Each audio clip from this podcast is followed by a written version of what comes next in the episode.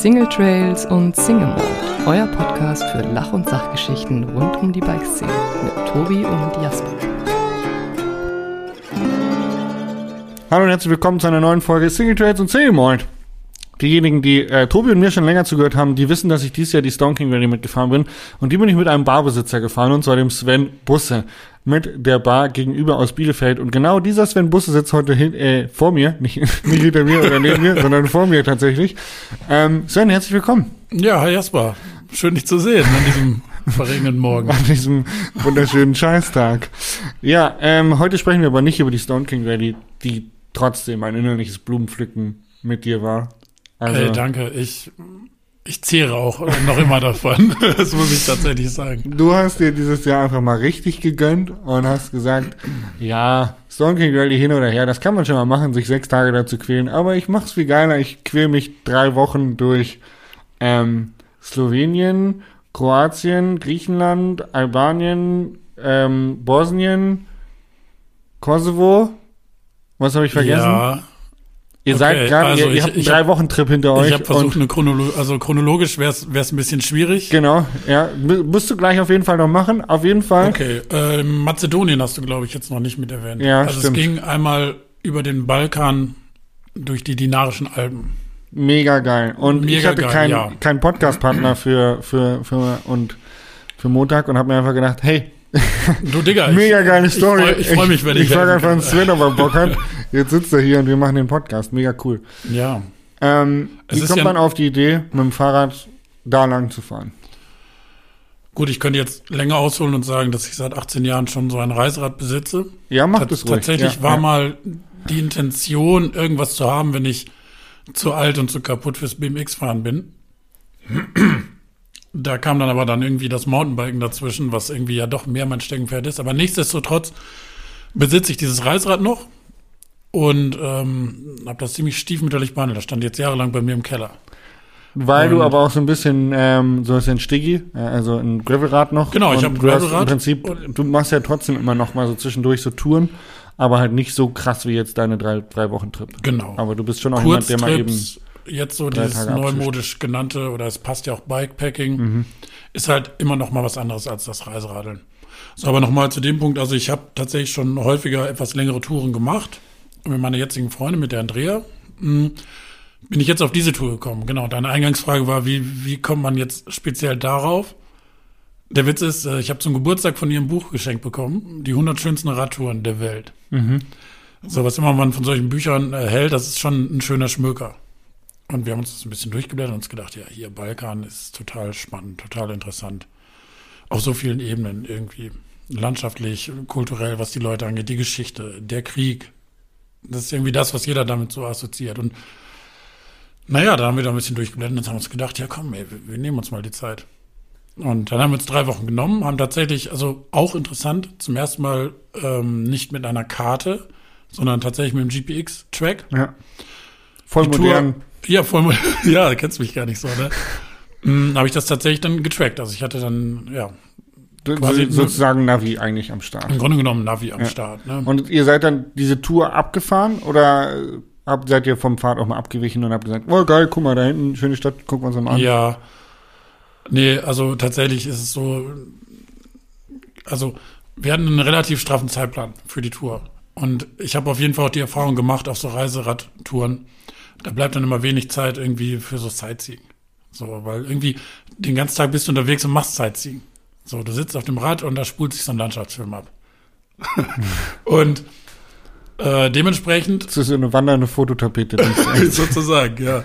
Und naja, dementsprechend ähm, ist es halt auch echt so gewesen, dass ähm, wir, dadurch, dass wir keine Karte dabei hatten, es auch ein bisschen schwieriger war, mal vom Weg abzuweichen.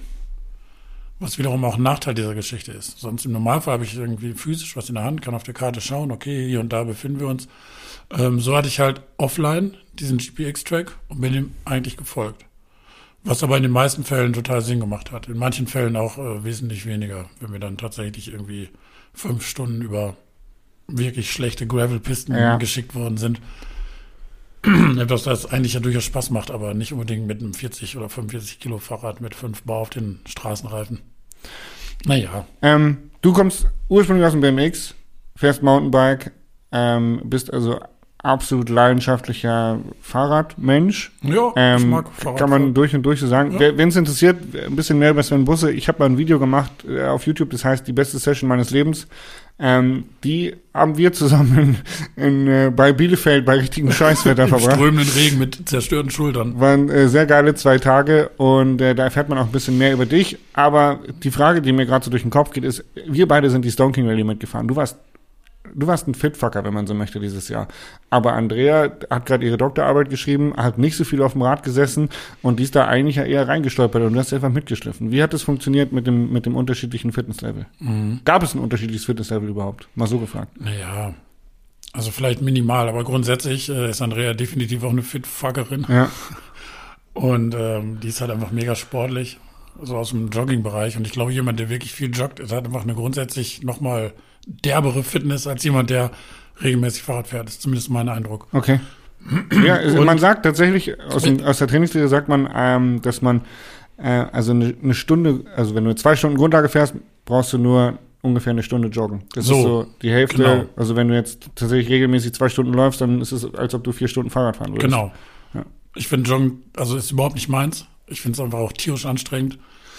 Aber ich sage mal jetzt so im Resultat, ich glaube, sie hat jetzt im Februar dieses Jahres sich dieses Rad gekauft. Und ähm, Das ist auch krass. ja, das ist, das ist total krass. Und äh, das ging, das ging auf jeden Fall klar. Also wir hatten im Grunde genommen keine Probleme. Natürlich nimmt man aufeinander Rücksicht, das ist ja irgendwie ganz normal. Genau, ihr hattet ja einen straffen Zeitplan. Du hast so ein bisschen auch gesagt, so ihr seid dann dem, dem Track hinterhergefahren und habt dann jetzt nicht irgendwie mal eben noch so viel Sightseeing gemacht. Aber eigentlich, wenn du jetzt irgendjemandem Unerfahrenes empfehlen würdest, würdest du sagen, Fahrrad packen, an alles denken, losfahren. Weil wenn man nicht mehr kann, macht man einfach eine Pause, oder? Man ist ja jetzt nicht so, im Prinzip ist ja dieser Ulti, das Ultimo-Freiheitsgefühl dessen, dass man jetzt nicht unbedingt diesen GPX-Track pro Tag erreichen muss, Absolut. sondern wenn man da noch ein Beginner ist im Bikepacking, einfach draufsetzen, losfahren. Ganz ehrlich, ich bin auch ein großer Verfechter davon, einfach bei sich zu Hause einfach mal loszufahren und seine, sein näheres Umfeld näher zu erkunden. Ja. Wenn du einfach nur mal ein Wochenende losfährst, egal wo, ob das jetzt hier ist oder selbst bei uns in Bielefeld irgendwo die Flüsse runter, egal, und eine Nacht irgendwo zeltest, das ist schon der Hammer. Das muss nicht, wer weiß, was für ein exotisches Ziel sein, unbedingt. Und dann würde ich auf jeden Fall sagen, fahr einfach mal los und check es aus. Wenn du jetzt natürlich ein bisschen weiter wegfährst und dann natürlich so eine Tour hast, wie wir, die halt extrem bergig ist. Und dementsprechend äh, hatten wir auch mit Wetterproblemen zu kämpfen. Also es war tatsächlich häufig mal stark am Regnen und dann wirklich stark am Regnen, also wirklich Regen wie Dusche. und ähm, es wurde halt auch kalt. Da muss man natürlich schon irgendwie sehen, dass man das irgendwie gescheit plant. War das jetzt eine gute Jahreszeit, die ihr ge gewählt habt? Also ich würde sagen, grundsätzlich war es schon ziemlich gut, weil jetzt der August ja extrem heiß gewesen ist Ja. und auch da unten auf dem Balkan und ich glaube, wir wären einfach kaputt gegangen. Okay. So bei, wir sind jetzt im Schnitt bei 16 Tagen äh, auf dem Rad, oder es waren eigentlich 17, aber der Tag 17 war sozusagen nicht, nicht zielführend, da sind Ja. wir einfach zum, zum Spaß noch ein bisschen rumgecruised. Also in den 16 Tagen sind wir knappe 20.000 Höhenmeter gefahren Das ist so krass, Mann. Und im Schnitt um die 80 Kilometer. Ich habe das noch gar nicht so aufbereitet und Ja, geschaut. ihr seid gestern Äh, Abend, habe ich euch genau. eingesammelt in Salzburg. Genau. Es ist alles noch so ein bisschen frisch, noch nicht so richtig gesackt. Genau, nicht definitiv nicht. Wie gesagt, das ist ein bisschen so eine, so eine Zwischenwelt. Ne? Also wenn du mich jetzt fragst, was ich da für Tipps geben kann, dann ist das nochmal eine andere Geschichte, als ähm, irgendwie nur von der Reise zu erzählen. Also es gibt ja so eine Faustregel, pack, äh, pack dir deine Sachen irgendwie zusammen, check das richtig durch und dann schmeiß die Hälfte davon weg. Ja. Und ich habe versucht, das ein bisschen zu beherzigen und ich hatte, ich hatte dennoch zu viel mit. Also ich habe ich hab eine komplett volle Gaskartusche, einfach jetzt komplett mit da durch die Gegend. Weiß ich nicht, ein halbes Kilo. Ja. Erstmal so. Und da kam dann noch mal eins zum anderen so. Nochmal ganz kurz, die, die, die Reiseroute, Mhm. ihr seid ja da durch die dinarischen Alpen gefahren, Balkan, äh, war- also wie viele Länder habt ihr durchquert? Doch, also du hast gerade eben so ein paar Zahlen, Daten, Fakten genannt. So, Genau, also wir sind Länder? gestartet in, in, in Slowenien, in Ljubljana. Ich habe gelernt, die Österreicher sagen noch Leibach, Leibach, wie, wie der Bach oder der Fluss. zu Ljubljana, Ja. weil sie glauben, dass es noch ihnen gehört. ich bin mir gar nicht so sicher, ob das, äh, ob das so der, der Hintergrund ist. Ich habe das tatsächlich häufiger da gehört. Ich habe mich, ich hab mich da nicht näher mit beschäftigt. Ja. Ich bin auch ganz ehrlich zwischendurch ein bisschen durcheinander gekommen, so was, was die Länder angeht. Fand es ein bisschen schade, dass ich nicht zumindest in der Landessprache mal so ein Hallo, Danke, Tschüss ja. sagen konnte. Gut, also wir sind in Slowenien gestartet, ähm, eben aus Ljubljana heraus, so ein bisschen durch das, durch das Umland, sind dann weiter nach Kroatien, waren da irgendwie ein, zwei, drei Tage. Wie gesagt, alles noch ein bisschen frisch. Sind dann von Kroatien rüber nach Bosnien, was für mich persönlich irgendwie ein ganz interessantes Highlight war. Bosnien-Herzegowina, da äh, über Sarajevo, wo wir mal einen Ruhetag eingelegt haben. Dann von Bosnien rüber nach Mazedonien. Von Mazedonien nach Albanien. Und von Albanien wieder hoch nach Nee, Entschuldigung, ich bringe das voll durcheinander. Montenegro. So, von, von Bosnien nach Montenegro und von Montenegro nach Albanien, von Albanien nach Nordmazedonien, von Nordmazedonien zurück nach Griechenland. Das war sozusagen ein Track, der uns die ganze Zeit äh, oben auf den Bergen gehalten hat. Und siehst du jetzt, wo ich das nicht mal mehr vor Augen habe und so frei spreche, habe ich den Kosovo vergessen. Ja. Wir sind nämlich von Albanien hochinteressant aus den Bergen in dieses große Becken des Kosovo runtergedroppt. Also tatsächlich ein Downhill weiß ich nicht, 20, 30 Kilometer nur bergab. Ja. Und dann zum ersten Mal wieder flaches Land, Horizonte. Und sind dann zwei Tage durch den Kosovo noch gefahren. Um dann wieder hoch nach Albanien zu kommen, dann nach Nordmazedonien, dann Griechenland. Die sagen eigentlich immer nur hoch Sorry, ein bisschen confused. Ja, ey, definitiv. Also es ging eigentlich nur bergauf oder bergab. Ja, krass. Richtig krass. War vielleicht auch ein bisschen, also ich sag mal so, ich fahre an meinem Reiserad jetzt die ganze Zeit ohne Probleme. Ich bin ein großer Fan äh, ein Roloff. Namensschaltung. Ja. Einfach nur geil. Läuft quasi wie ein Single Speed. Du hast nicht so diesen Seitenverschleiß. Es ja, ähm, komme komm ich gleich nochmal drauf. So okay. ein bisschen Technikkomponente. Okay, okay, ähm, wo wir gerade bei den Ländern sind. Also klar, Balkan, Osteuropa äh, ist, sag ich mal, ein bisschen eher, eher, ärmer als der, der, der Westen. Aber ähm, es ist, waren ja auch von Krieg beherrschte Länder. Wie viel Krieg war noch präsent? Wie viel Armut war präsent? Also ich glaube, ja, Armut. Ich sage mal so, ich habe in verschiedenen Teilen der Welt natürlich Armut erlebt. Und in diesen ländlichen Gebieten, in denen wir unterwegs waren, also in jeder größeren Stadt, in der ich war, ist es natürlich irgendwie präsent.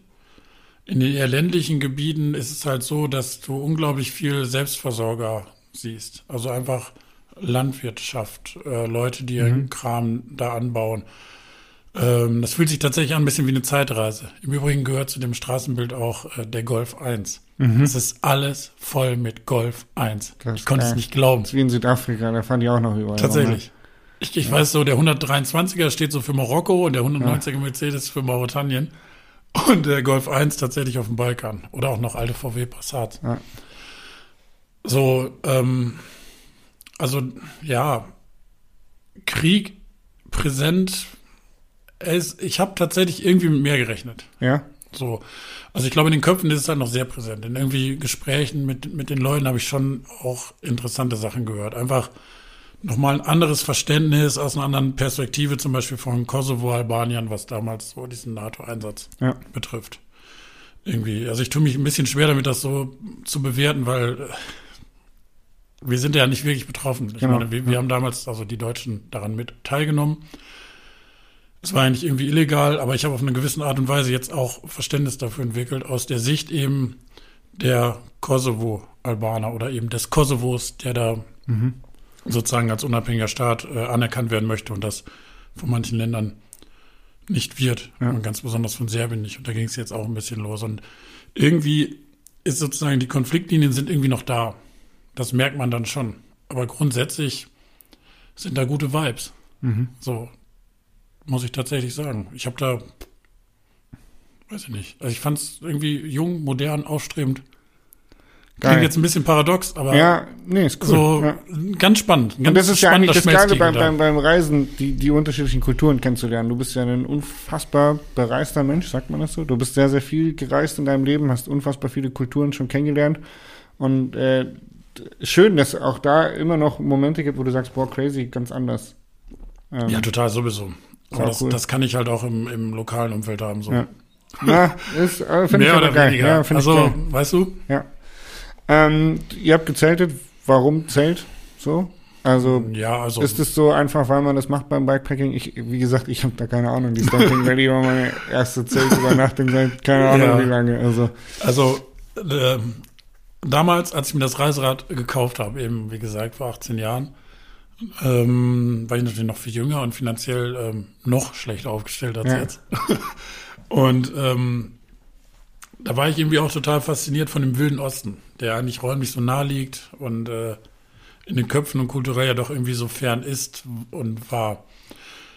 So, und da war es einfach ganz normal, sich auch ein Zelt zu kaufen, weil wie willst du sonst irgendwie da hinkommen? Da war damals der Plan, nach Istanbul zu fahren. Wir haben es zum Schwarzen Meer geschafft. Und da sind wir wirklich straight losgefahren und haben jede Nacht irgendwo wild gezeltet. ja. Bam.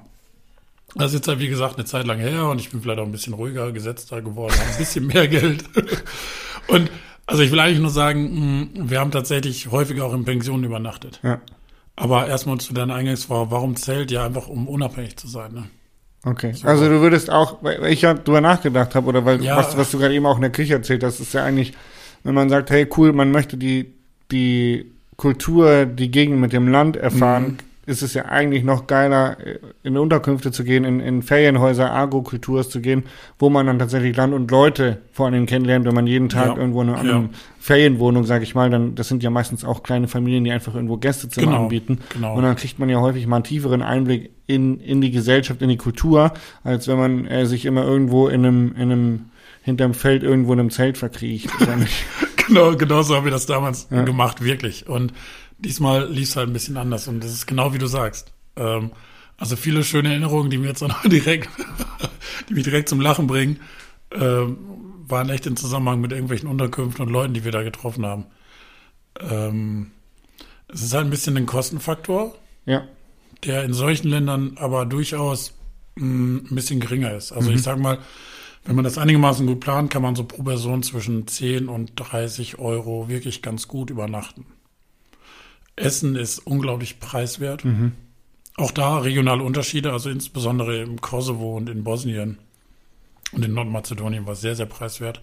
Albanien auch. Ähm, ich weiß, als ich euch, als ich euch ähm, hier aufgenommen habe, bevor ihr losgefahren seid, Mhm. hatte ich, haben wir zwei, dreimal darüber gesprochen, so, ich glaube, ich hätte Schiss, dass ich überfallen werde oder dass wenn man einkaufen geht, Mhm. dass man rauskommt, das Rad ist weg oder irgendwie sowas.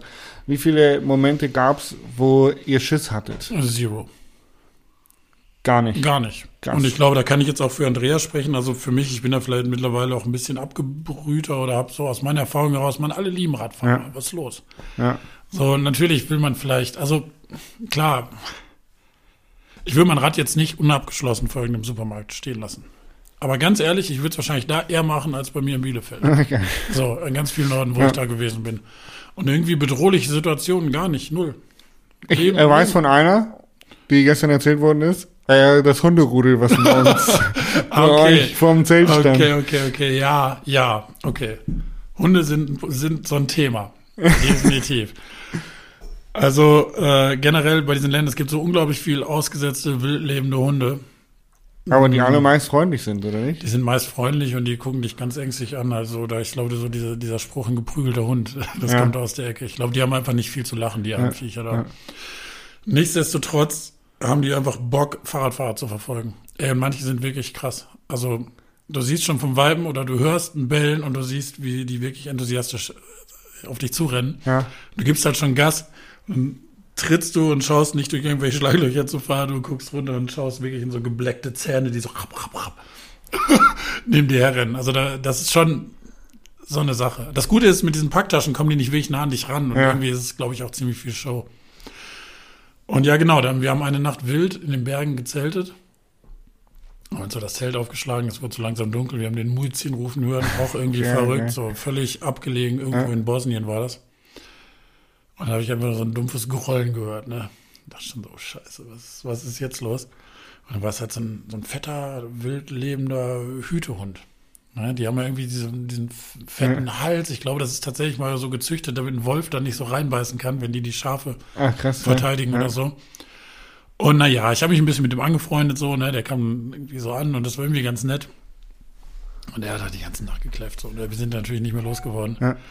Und ja, ja, morgens wild, wilde Hunderudel. War ein bisschen spooky, muss ich schon sagen. Aber auch nicht wirklich bedrohlich. So, ich, ich kann das schlecht lesen manchmal so. Ich kenne mich nicht so gut aus mit Hunden.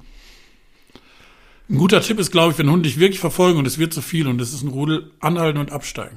Dann gucken Ja. die ganz komisch. Ja. Normalerweise machen sie dann nichts, aber ich würde jetzt keine Garantie dafür geben.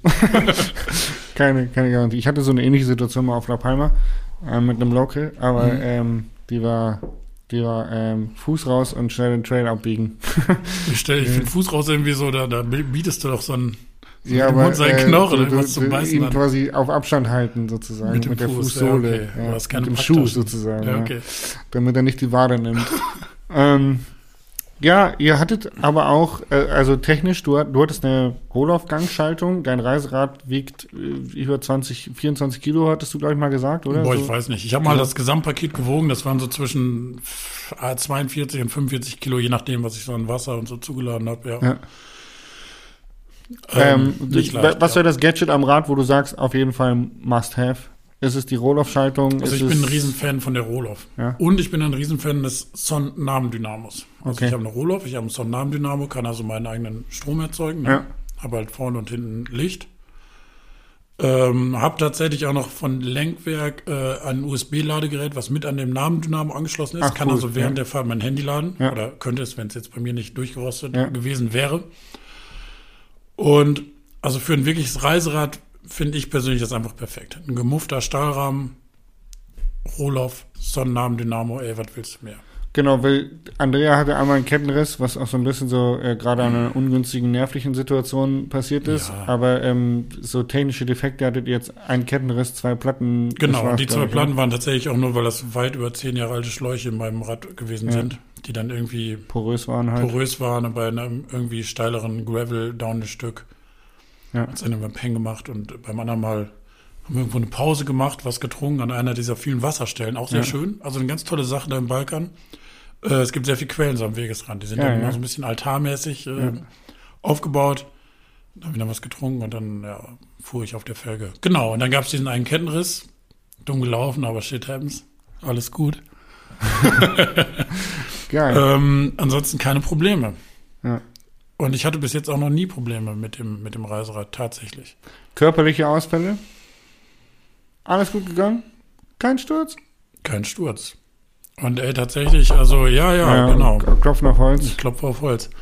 Ähm, ich habe mir einen neuen Sattel gegönnt Ja. vor dieser Tour. Ja. Du hörst es vielleicht gerne, weil ich glaube, die Kollegen sponsern dich, wahr? Mm, nicht mehr. Oh, Ich habe also ich kein, hab, ich hab keinen Deal mit denen, aber sie machen gute Sätze. Ah, okay. Ey, genau, das ist halt die Sache. Also ich hatte wirklich verschiedene Sättel. Ich hatte einen Rohloff-Sattel und habe mir jetzt, ich weiß ehrlich gesagt nicht, wie er heißt. Ich glaube, die haben zwei Trekking-Sättel im Portfolio. Ja. Ich habe den etwas besseren. Und äh, toter Hamster in der Buchse. Das Ja. Problem, dass dir irgendwie der Pitten einschläft. Oder du halt einfach wirklich Probleme hast. Das hatte ich nicht einmal. Ich bin total begeistert. Ich habe keine Radhose getragen. Ich habe das einen Tag gemacht. ergonomischer Sattel ist einfach Gold. Ein ergonomischer Sattel ist einfach wirklich Gold wert. Ja. Definitiv. Und natürlich zwickt's mal hier und da und natürlich Hörnchen? tut dir irgendwann der Arsch weh. Bitte? Hörnchen? Ja, Ergo, er, wie heißen die? Hast du Hörnchen da gehabt? Ich habe Hörnchen dran. Ah, hast, äh, Ich habe ich hab auch schon von Beginn an hier diese, die, diese Griffe. ja, Ich glaube von, wie heißen die? Ergo? Ergon. Ergon. Die mit dem Flügel dran. Genau. Auch ganz toll, weil dann sozusagen äh, dir dein Handgelenk nicht so abknickt. Ja. Äh, Ganz hervorragend und von denen habe ich eben auch so Lenkehörnchen. Das heißt, ich habe halt ähnlich wie am Gravelrad, am Dropbar verschiedene Möglichkeiten zu greifen und äh, das, das nutzt man dann auch. Geil, Das, ist, das ja. ist viel wert. Ja, ich habe klar, wenn du so lange im Sattel sitzt am Tag, dann willst du ja auch mal ja, irgendwie dich ja, anders ja, hinhocken. Genau, genau. Dann habe ich tatsächlich ähm, eine Mischung aus Klickpedalen und Flatpedalen. Finde ich auch ziemlich genial. Mit relativ robusten Schuhen, mit Ja. denen du gut laufen kannst. Das heißt, du kannst dich mal einklicken, kannst aber dann auch auf der anderen Seite treten. Und ja, gute Sache. Und So. die, die Tour, die ihr gemacht habt in die Dinarischen Alpen, kulturell, kulinarisch, wettertechnisch, würdest du die jemandem weiterempfehlen und sagst du, oder sagst du, boah, das ist schon ein krasses Pro-Level mit den Höhenmetern und den Bergen? Ja, also ich sag mal so, es ist ja auch eine Frage, wie viel Zeit man hat. Ey, grundsätzlich würde ich das alles irgendwie empfehlen. Ich würde vielleicht für einen Einstieg äh, sagen, ey, mach erst mal locker, guck erst mal so, ne? Kulinarisch Also, ich weiß nicht, wie straight du vegetarisch bist. Ja, ich glaube, wenn man dann wahrscheinlich auf dem Reiserad unterwegs ist, ist man das mal auf, auf den Teller meine auch, bekommt, oder meines nicht? Wissens, genau, Ja. auch bei der Stone King hast du dann ja auch gegessen, was halt einfach da war, was dann ja auch vernünftig ist. Ja. Und also die Küche auf dem Balkan ist extrem fleischlastig.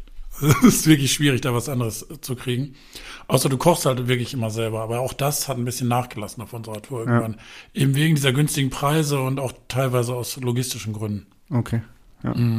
Wie ich schon mal sagte, so, du, du weißt halt, okay, ey, wenn du jetzt weiterfährst, kommst du irgendwie auf 1500 Höhenmeter. Du weißt, da ist nichts mehr. Das heißt, wir müssen jetzt eigentlich hier stoppen. Hier ist aber nicht so, wie ein Zelt aufbauen können. Ja, was machen wir? Okay. Gucken wir krass. im Internet irgendwie, also beziehungsweise in Ja. irgendeinem äh, Internetcafé mit WLAN, wo könnte man jetzt eine günstige Unterkunft finden, um dann morgen ganz früh aufzustehen, um dieses Areal zu überbrücken. Also man muss da schon immer ein bisschen gucken, planen, machen. Aber grundsätzlich den Balkan an sich würde ich jedem sofort empfehlen. Also ich finde, das ist eine ganz tolle Destination und tja, landschaftlich, vielfältig, wunderschön. Bis auf ein Riesenproblem, was mir wirklich in der Seele wehtat, ne? Das muss ich ganz ehrlich sagen. Äh, wilder Müll. Schrecklich. Wirklich krass. Richtig krass. Du fährst einfach lang und du siehst, ey, überall schmeißt jeder seinen Scheiß aus dem Fenster. Überall, wo eine Art Parkplatz ist, ist alles zugemüllt. Unglaublich. Am schlimmsten in Albanien. So, ich habe das dann ein bisschen nachgelesen, wie das denn so sein kann. Und äh, es gibt einfach keine Müllabfuhr. Es gibt einfach diese ganze Echt, ja? Es Infrastruktur gibt dafür es gibt einfach Also, keine. Ja, jein. In den Städten etc. gibt es das schon, aber es gibt eben schon seit, seit vielen Jahren Initiativen und Projekte, ich, ich habe jetzt vergessen, wie es heißt, äh, die sich in Albanien dafür irgendwie einsetzen. Äh, Das versuchen auch über Bildung etc. zu machen, dass Ja. Kindern das klar gemacht wird, weil du fährst irgendwo durch irgendwelche Bergregionen und ähm, fährst über eine Brücke, wo ein, wo ein Fluss ist, der jetzt ja eher ausgetrocknet Mhm. ist im Spätsommer, Herbst, und du siehst, der ist voll mit Müll. Komplett das ganze Die Bach- schmeißen ihren Scheiß in den Müll, weil dann einfach klar ist, okay, so mit den Frühjahrs äh, Also in den Fluss, ja. Regen, äh, genau, dann äh, äh, genau, in den Fluss, äh, ja, wie das halt wegschwimmt, aus den Augen, aus dem Sinn irgendwie. Oh, krass. Richtig krass. Ich konnte es nicht glauben. Ja. Und mit dem Fahrrad bist du halt noch viel näher dran, so auch was so Gerüche und so angeht, ne? Riesenproblem. Crazy. ein Riesenproblem. Also, naja, und das ist eben auch interessant, was, was für Wege noch äh, gegangen werden müssen, was da irgendwie. Also, es ist schon, es sind schon massive Unterschiede in den Lebensweisen. Mhm. Ja, deswegen glaube ich, sehr das ist halt erweitert. wirklich spannend. Ja, ja. ja. Ihr hattet, du hattest das Reiserad, Andrea hatte im Prinzip ein Gravelrad, ihr hattet aber beide so, äh, was, Schwalbe Marathon plus, äh, Genau. pannensichere Reifen drauf. Wie viel Anteil Gravel, wie viel Anteil Straße seid ihr gefahren? Also, laut der Information in diesem Buch wäre es eigentlich komplett Straße gewesen. Ja, Mm, Ich glaube, die haben sich in dem Buch vielleicht darauf verlassen, äh, dass ein, zwei, drei Jahre später da, wo jetzt kein Asphalt war, später eine Straße sein dass mal würde. gebaut wird irgendwann. ja, aber war halt nicht. Also ich habe tatsächlich jetzt nicht die Kilometer getrackt, weil wir natürlich auf, auf Gravel unglaublich langsam unterwegs waren. Das Mhm. waren auch nicht wirklich Gravel, das waren einfach zerschossene Straßen mit Gegensteinen. so, aber- Geröllfelder. also einfach Geröllfelder. Also auch wirklich faszinierend, gerade so in Kroatien, in, in so einer Region, ähm, sind wir halt so eine Geröllstraße langgefahren und einfach zerschossene Straßen und verlassene Dörfer. Unglaublich. Okay, ja. Da waren wirklich tatsächlich nur so einzelne Häuser, wo du irgendwelche alten Frauen gesehen hast, die da irgendwie noch so ein bisschen bei ihrer Ernte was gemacht Ja. haben und sonst Leerstand. Ach, krass. Landflucht, Richtige eine Kirche, eine Geister- komplett verlassene Städte. Kirche. Das Ja. war irgendwie ein Geisterdorf. Ja. Total faszinierend. Also für einen Durchreisenden vielleicht ganz romantisch, aber ich glaube für alle da vor Ort nicht gerade schön.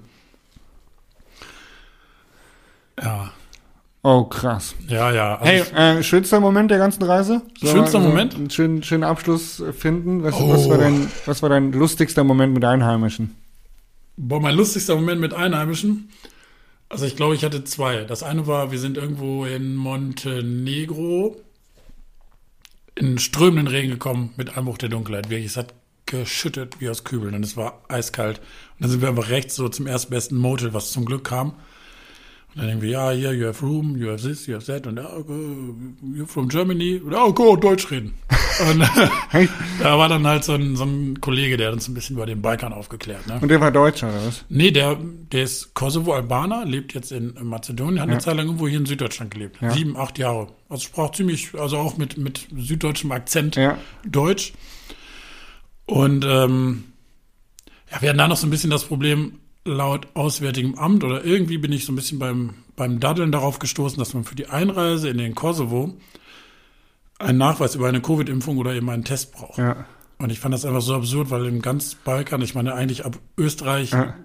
ich will jetzt nicht sagen, gibt es kein, kein Covid mehr, aber gibt es zumindest, keine, zumindest keine, keine Regeln mehr. Keine Regeln mehr, genau. Und da hieß es aber, man müsste halt diesen Test haben.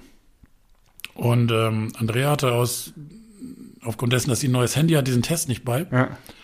Wir haben uns halt so ein bisschen gefragt, so, ja scheiße, fahren wir jetzt 1000 Höhenmeter hoch, weil wir wussten, die Grenze ist oben ähm, auf der Spitze der Berge, äh, um dann eventuell abgewiesen zu werden. Ja. Oder nicht? Und haben den Typen das dann halt gefragt. Ich meine, Alter, vergiss es, das hier ist Balkan. So, guck dich hier mal um. Normalerweise dürft ihr auch keiner rauchen. Wir rauchen halt, ja und? und, ach, keine Ahnung, das habe ich irgendwie gefeiert. So ein bisschen so eine Anarchoseele, die da irgendwie so ein bisschen, ein bisschen vorherrscht. So. Das war irgendwie lustig. Habt ihr euch mit denen dann hier 37 Schnaps reingehauen und ein paar Äh, Schnaptitschi oder? Äh, Mm, Nee, tatsächlich gar nicht. Also der, ich habe ich hab einen Kalbsbraten da gegessen. Das Ja. war das war eine Sache, das war, glaube ich, das beste Essen auf der ganzen Reise. Es war wie ein Weihnachtsfestessen. Ach. Kalbsbraten mit Kartoffeln. Nach einer heißen Dusche, nachdem man komplett durchgefroren ist. Also Wie schmeckt das Bier da unten? Alter, das Bier ist sehr gut. Ja? Also ich habe tatsächlich in jedem Land einiges getrunken. Jellen hat mir sehr gut geschmeckt. Das ist so ein gelbes Etikett mit einem Hirsch drauf. Also wer da mal ist von euch, äh, trinkt Jellen. Geil. Ähm, ja, boah, ich weiß es nicht. Ich muss ganz ehrlich sagen, ich muss das alles jetzt mal so ein bisschen sacken lassen. Jetzt gerade ist es wirklich, Ja, mir, was Na? mir beim Reden aufgefallen ist, wir haben, äh, eigentlich wäre es tatsächlich auch mal geil, dass wir Stone King Ready vielleicht nochmal reviewen, jetzt so zum Winter als Trainingsmotivation für den einen oder anderen da draußen vielleicht. Ähm, ja, gerne. Könnte man mal machen. Das Ding ist, ich wollte, sollte tatsächlich auch noch eine Art von Reflexion schreiben. Das habe ich mit dem Max Schumer mal besprochen. Ja. Hallo Max, ich habe es nicht vergessen, aber ich bin nicht dazu gekommen. Jetzt, wo das aktuell wieder so ein bisschen beworben wird, überlege ich das auch noch mal zu machen und ähm, Ja, wär hilft dir auch ein bisschen, anders, ja. genau, die Gedanken Vielleicht zu können wir dann auch noch mal ein, strukturieren. zwei Sachen äh, über, über, Ja, über ja, diese ja. Reise. Wie gesagt, ich habe dich gestern Abend um äh, 20 nach 10 in, in Salzburg eingesammelt. Ihr habt eine hart krasse, anstrengende Rückreise hinter euch. Mit Mhm. äh, anderthalb Tagen irgendwie auf der Fähre oder so, gell? Ich habe früher viel von Helge Timmerberg gelesen. Der hat gesagt, wenn du fliegst, ähm, hat die Seele keine Zeit mitzukommen. Genau, 25 km/h So. Durchschnittsgeschwindigkeit. Und wir sind jetzt mit einer Fähre gefahren, 27 Stunden auf dem letzten Gypsy-Dampfer. das war richtig geil. Und da hatte die Seele auch genug Zeit, deswegen geht's eigentlich. Aber es war schon ein langer Ritt, auf Ja. jeden Fall. Eine lange Zug, äh, Schifffahrt, dann eine lange Zugfahrt und jetzt haben wir noch mal sieben Stunden Autofahrt vor uns. Ja. Aber ja, Ähm, wer Interesse hat zu sagen, ich fahre in den Balkan, der soll sich das Buch kaufen, da findet man den GPX-Track oder wie läuft das? genau. Ja. Ähm, du würdest das auf der Website dieses Buchs auch tatsächlich finden. Das heißt, die 100 Also das Buch heißt, glaube ich, die 100 schönsten Radtouren oder Radreisen der Welt. Ich glaube tatsächlich Radtouren. ja, Auch das habe ich jetzt gar nicht so vor Augen. Äh, Der kann mich aber auch gerne fragen, dann schicke Ja. ich das irgendwie weiter. Und ähm, ja, ich glaube, das ist jetzt nicht wirklich geheim. Also ich weiß nicht, ob man das Buch kaufen müsste, um so eine Art Code dafür zu bekommen. Bin Ja. ich mir jetzt gar nicht so ganz sicher. Aber ich meine, der Möglichkeiten gibt es viele, Cool. solche Reisen Ja. zu machen. Das muss echt nicht digital sein. Man kann sich einfach eine Landkarte kaufen Ja. und einfach drauf losfahren. Ist genauso schön. geil. Vielleicht auch ein bisschen weniger Druck in der ganzen Stress, Geschichte. So, ich will es gar nicht Stress nennen. Ich fand es eigentlich voll geil, aber es ist natürlich schon irgendwie ein Pensum, in Mhm. drei Wochen das jetzt so abzuziehen. Ja, Mann. Wie gesagt, ich glaube, es waren um die 1300 Kilometer mit, oder ich glaube sogar fast 1400 mit knapp 20.000 Höhenmetern. Also Wie absoluten Respekt. äh, ich ziehe meinen danke, Hut. Ich finde das mega krass und äh, bewundere euch da sehr. Naja, ey, einfach machen. Ich weiß nicht. Weißt du, man geht's ja ganz gemütlich an. Im Gegensatz so zu Stone King, die ich zwar einerseits anstrengender fand, so vom sportlichen Aspekt, aber auf der anderen Seite, ich meine, die Stone King ist halt ein All-Inclusive-Event. Du wirst halt komplett versorgt. Du Das war mir halt, vorher ja, gar nicht so klar. betütelt, ja. Ja, ist doch so. Du musst dich ja wirklich um nichts kümmern. So. Ja. Auf so einer Radreise, wenn du das einfach so selber angehst, du musst dich halt um alles kümmern. Ne? Ja. Du musst sehen, wo kriege ich mein Essen her, wie, äh, wo schlafe ich ähm, und, und, und.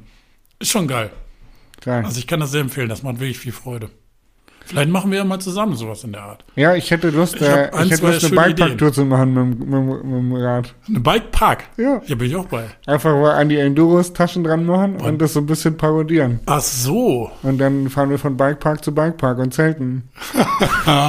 okay, klingt auch nicht schlecht. Naja, wir können ja mal philosophieren noch. Ähm, ich bin eh bald wieder im Norden, da komme ich auch mal an deiner Bar vorbei. Ja, gerne. Wer bei dir in der Bar vorbeikommen möchte, äh, das gegenüber in Bielefeld am Kesselbrink, Sven Busse. Vielen lieben Dank. Hey, danke dir. und schön. Danke fürs Abholen. Schön hier zu sein. Ich trinke jetzt noch einen Kaffee, Digga. Danke fürs. Zuhören. Tschüss.